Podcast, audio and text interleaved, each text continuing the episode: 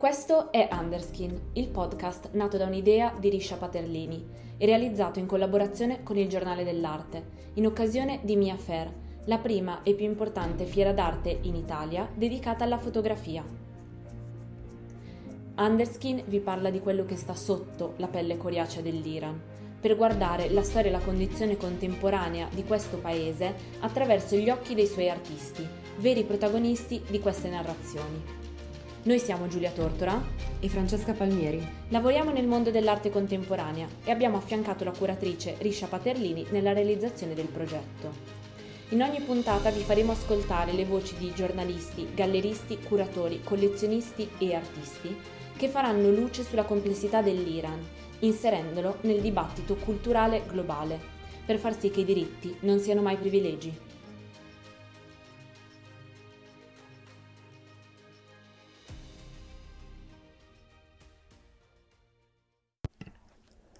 Nella puntata di oggi abbiamo l'onore di intervistare Ilaria Bernardi, dottore di ricerca in storia dell'arte e curatrice del progetto Genesi, Arte e diritti umani.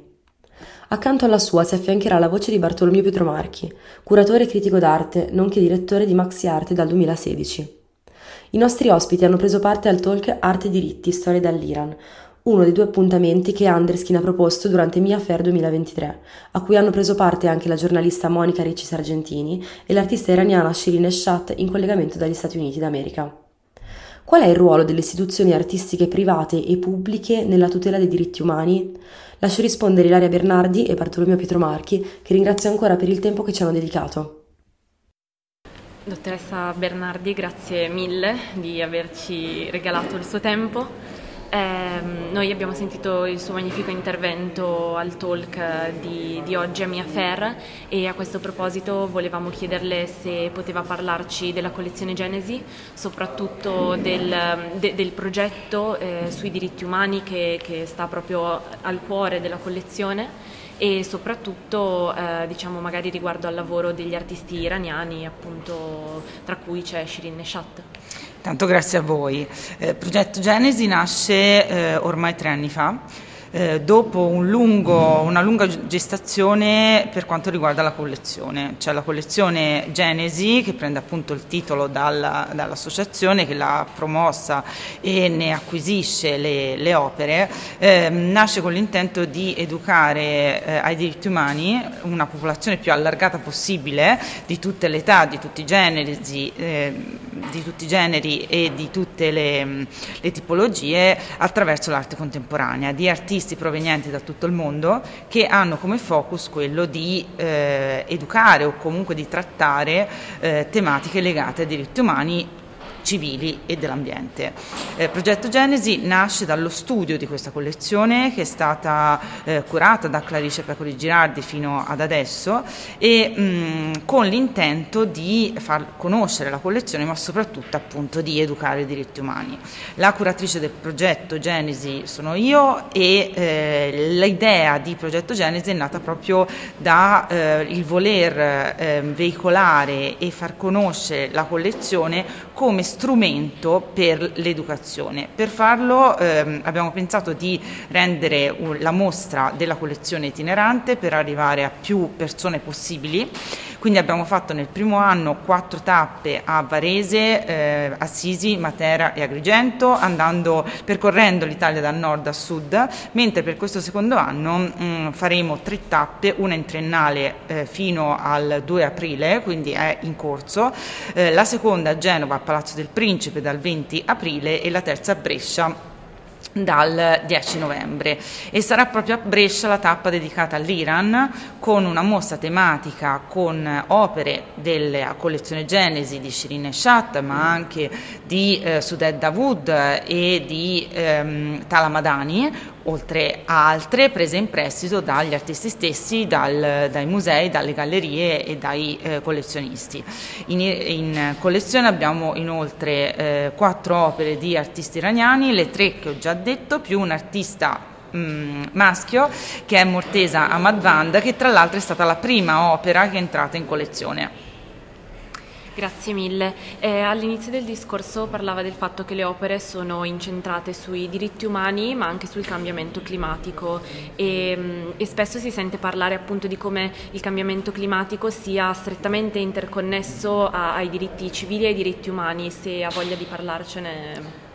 Eh, certamente noi abbiamo una sezione specifica della collezione dedicata ai diritti connessi all'ambiente e sono sempre opere che trattano non solo l'ambiente in sé per sé ma le connessioni che possono avere sulla vita degli uomini. Penso ad esempio all'opera che noi abbiamo di, di J.R.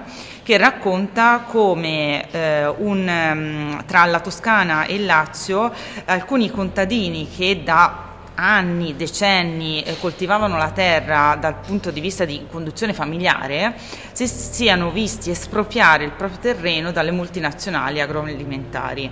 E quindi qui si vede radicalmente qual è la connessione tra l'ambiente e la vita dell'essere umano, sia perché quel, quel, territorio che è sempre stato coltivato da un punto di vista anche ecosostenibile dalle famiglie certo. degli agricoltori viene in qualche modo leso dalle multinazionali che lo coltiveranno in altri, eh, in altri modi, ma anche nella vita del lavoro, del diritto al lavoro, del diritto alla preservazione della propria attività lavorativa, perché questi contadini si ritrovano appunto senza lavoro a causa delle multinazionali che hanno comprato il loro terreno e quindi è tutta una connessione che parte da un problema ambientale ma che in realtà tu- tocca a tutti noi. Si potrebbe quindi dire che prendersi cura dell'ambiente del nostro pianeta significa anche prendersi cura di noi che lo abitiamo. Certamente, e mi piace anche citare un'opera di un'artista iraniana che è Tala Madani, che è rappresentata nella nostra collezione da un dipinto che raffigura un gabbiano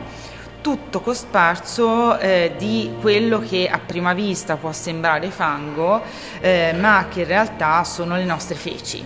E nel gabbiano possiamo rappresentarci tutti noi, cioè il gabbiano come simbolo della natura che è devastato dalle nostre scorie e che quindi può precipitare a terra e non può più volare, ma siamo anche noi stessi che siamo purtroppo devastati dalle nostre stesse scorie e quindi siamo destinati, se non facciamo qualcosa, a cadere e non ehm, avere più la possibilità di volare.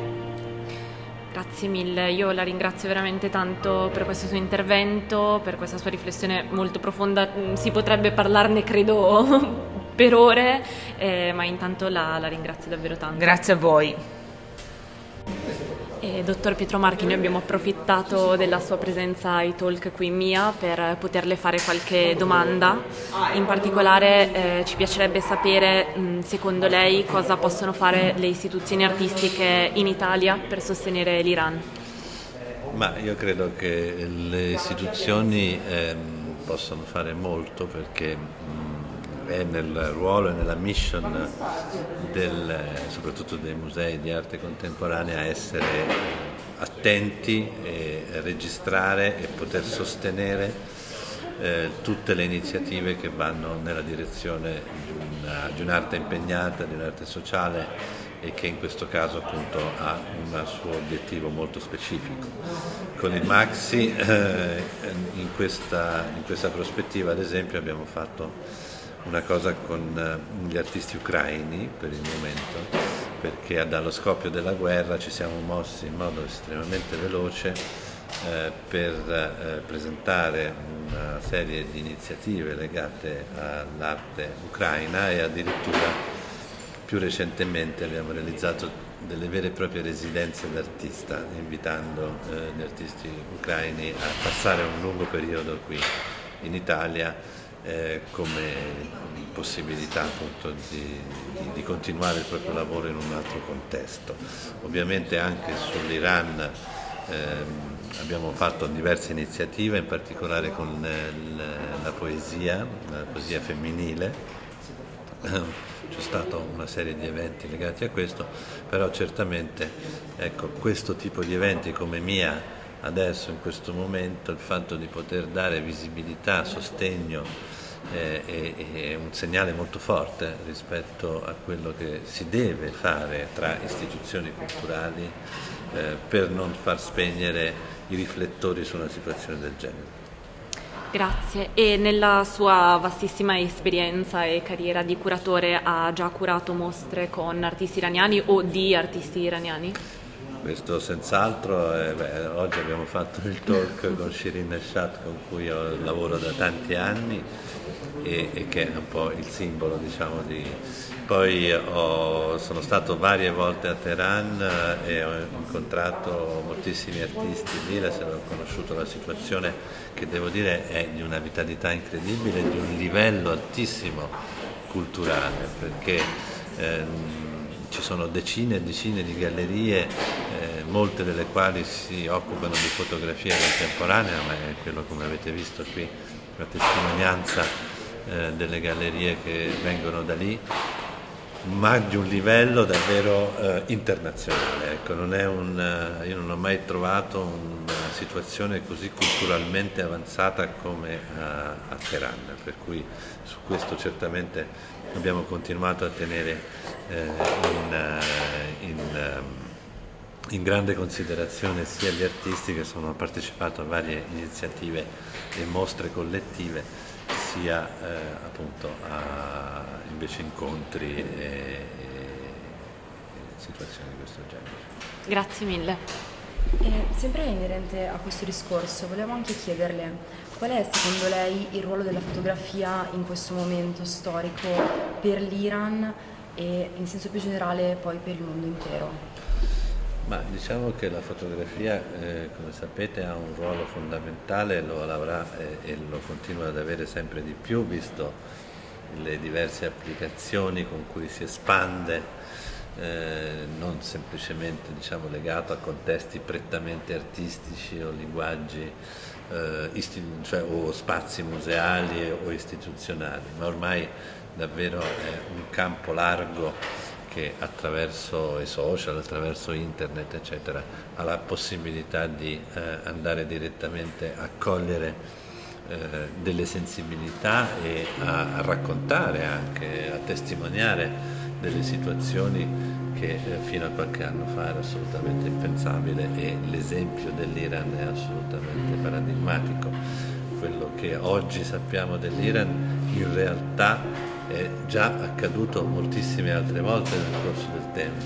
Stiamo parlando di eh, decine e decine di anni che questa situazione è eh, così e in varie situazioni ci sono state proprio vere e proprie proteste, ma non abbiamo mai avuto una, una eh, visione, la possibilità di vedere così da vicino eh, quello che, sono, quello che abbiamo visto in questo ultimo periodo. Ecco, già soltanto questo è, è fondamentale. Poi nell'ambito più specifico dell'arte e dei linguaggi artistici ormai eh, non si può neanche più parlare di fotografia, è un medium che è totalmente sdoganato a tutti, a tutti i livelli e eh, è, è, uno dei tanti medium con cui gli artisti si esprimono e quindi, e quindi non ha eh, secondo me ehm, più una ghettizzazione in qualche modo rispetto a, alla, questione fotografica, sebbene poi abbia delle caratteristiche che devono essere tenute in considerazione perché i, i processi e la professionalità eh, rispetto a qualsiasi campo è sempre fondamentale. Assolutamente. Noi la ringraziamo molto per il suo intervento. Grazie di cuore. Grazie a voi.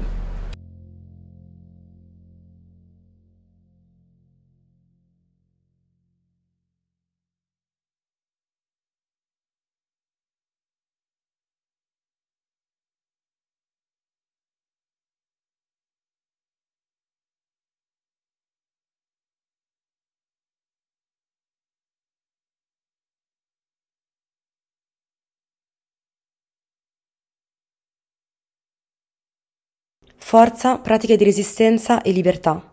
Ne parliamo con Sara Doraghi, poliedrica artista iraniana trasferitasi in Francia nel 1983, all'età di 10 anni, per fuggire dalla guerra e dalla rivoluzione in atto nel suo paese. Sara Doraghi è una rinomata giornalista e conduttrice televisiva, nonché artista che spazia dal teatro alla fotografia.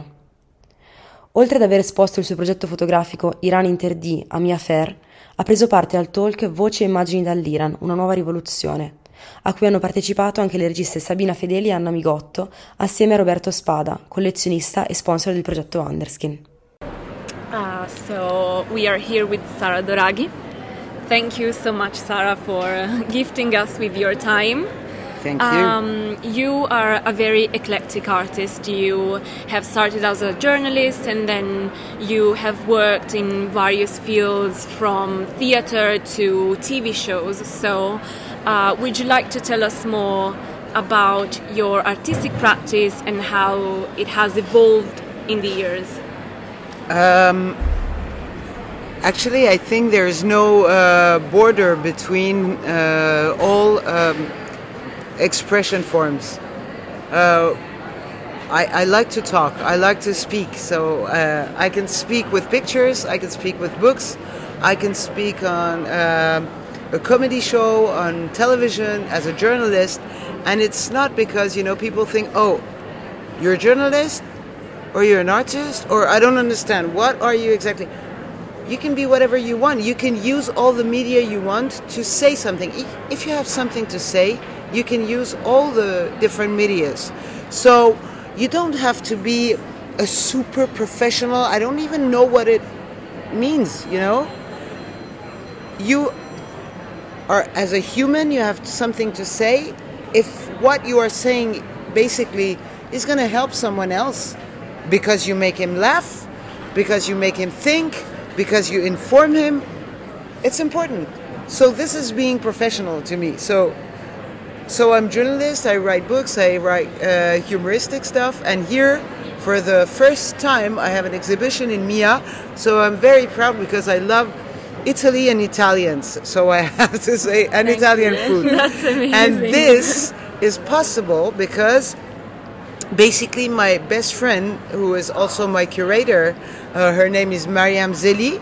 Uh, she always believed in me and she always say yeah, of course you're a photographer I, I, and i was like say no come on i, I know i write I, I make stand up I, I cannot say i'm a photographer. She, she, said you're definitely a photographer. I can tell you. And um, she basically uh, made possible she sent my pictures to mia and they they were chosen and she pushed me and pushed me and pushed me like you have to do it. Now print the pictures. Now send them. Now call back. Now send an email. Otherwise it's impossible for me one to find the time and two to believe in myself on this field because i know in a fair such as mia there is so much huge photographers that it's a dream that came true uh, with uh, with the help of mariam zeli really that is amazing. And Thank Risha, you. of course, and Fabio Castelli, and Francesca, and Sofia. I mean, really, I mean, thank you so much to all of you. This is really amazing. I love that you said you are not a journalist, you are not a photographer, you are an artist, and you use these media to, you know, to, to tell your story, to tell what you, you want to spread out in the world. And since we are talking about Mia, I would uh, you brought in Mia Fair your project Forbidden Iran. So would you like to tell us more about your work and about your Forbidden Iran?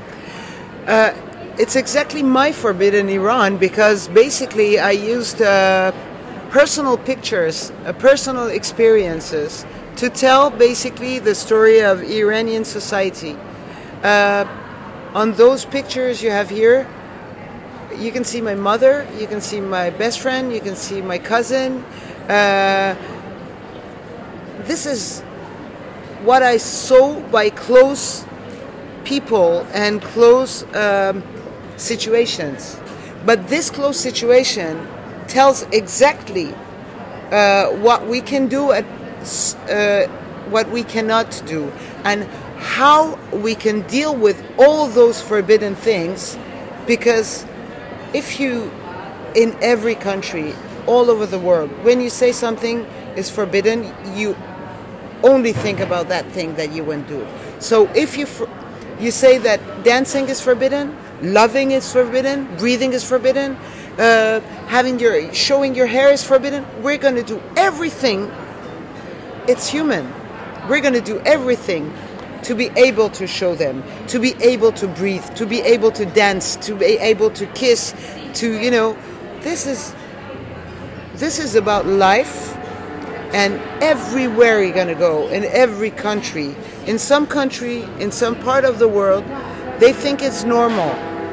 And for the other part, they think it's not normal. So basically, what it's about this revolution and all the forbidden uh, experiences that women have in Iran is to say, this time we're going to make freedom legal. That is amazing. wonderful, really amazing. And in a way, your work is really strong and, and the texts that come with your work are really strong. And so we were thinking, in a way, uh, your photographs are a practice of resistance for freedom. And we asked ourselves, what are some practices of resistance that we can adopt from, from Europe, from the Western society, according to you? Oh, I think uh, what you are doing is uh, great because uh, helping Iranian people right now is talking about what's going on in Iran. Um, if you don't talk about it, you're going to help the regime. You're going to help the terrorists.